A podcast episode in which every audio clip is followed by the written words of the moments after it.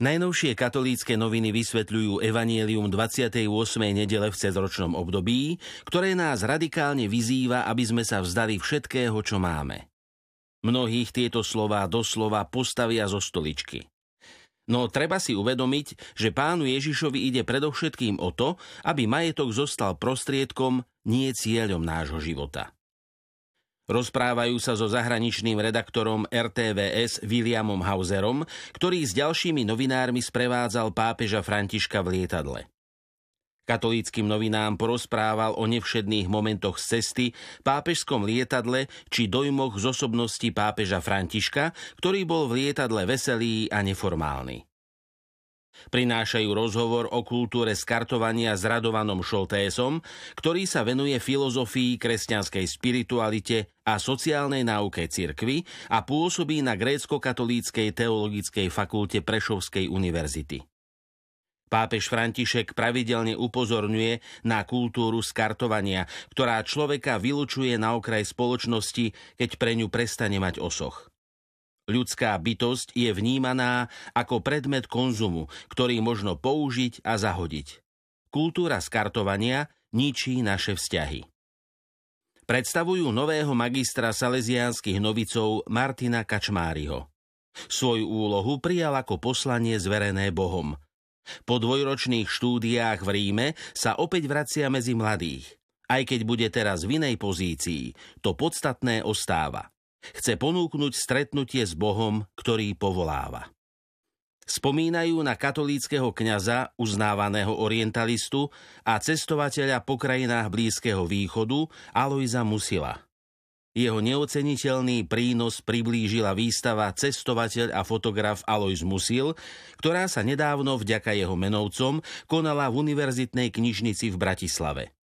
Viac o Alojzovi Musilovi pre katolícke noviny porozprával diplomat, spisovateľ a cestovateľ Miroslav Musil. Uverejňujú tretiu časť apoštolského listu pápeža Františka s názvom Candor Lucis Eterne, ktorý napísal pri príležitosti 7.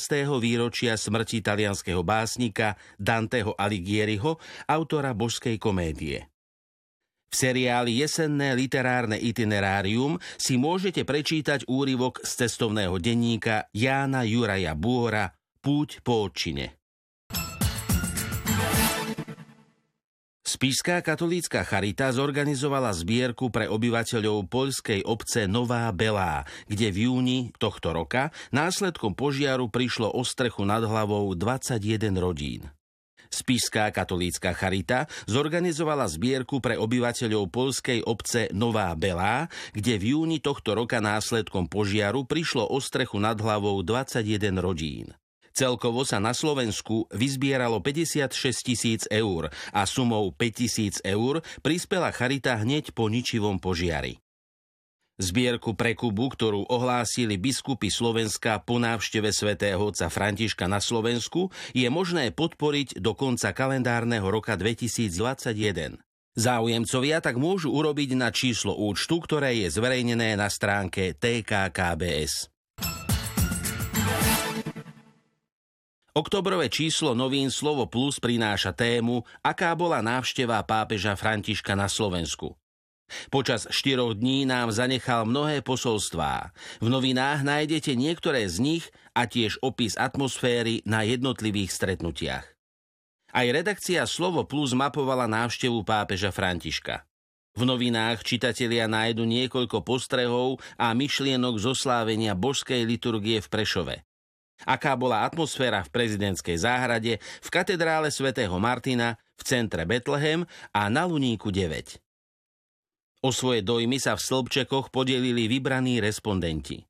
Dočítate sa tiež o svedectvách dvoch manželských párov z Košíc, o Svetej Omši v Šaštíne, ale i o tom, ako výnimočne prežili návštevu pápeža Františka dve redaktorky Slovo Plus. Jedna v službe chvál, druhá zavretá v karanténe. A napriek tomu na stretnutiach s ním.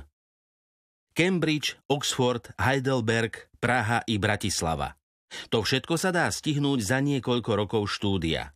Samuel Trizuliak v rozhovore hovorí o svojich nevšedných študentských skúsenostiach a o knihe Na výške do hĺbky, v ktorej spísal svoje rady nie len pre študentov. Špeciál plus novín predkladá čitateľom otázku Je mariánska úcta in? Známy redemptorista Rastislav Dluhý v rozhovore prezrádza, či sa dá žiť viera aj bez Božej Matky a čo nám môže pomôcť vytvoriť si s ňou hĺbší vzťah. Aká je Mária a v čom môže byť pre nás vzorom?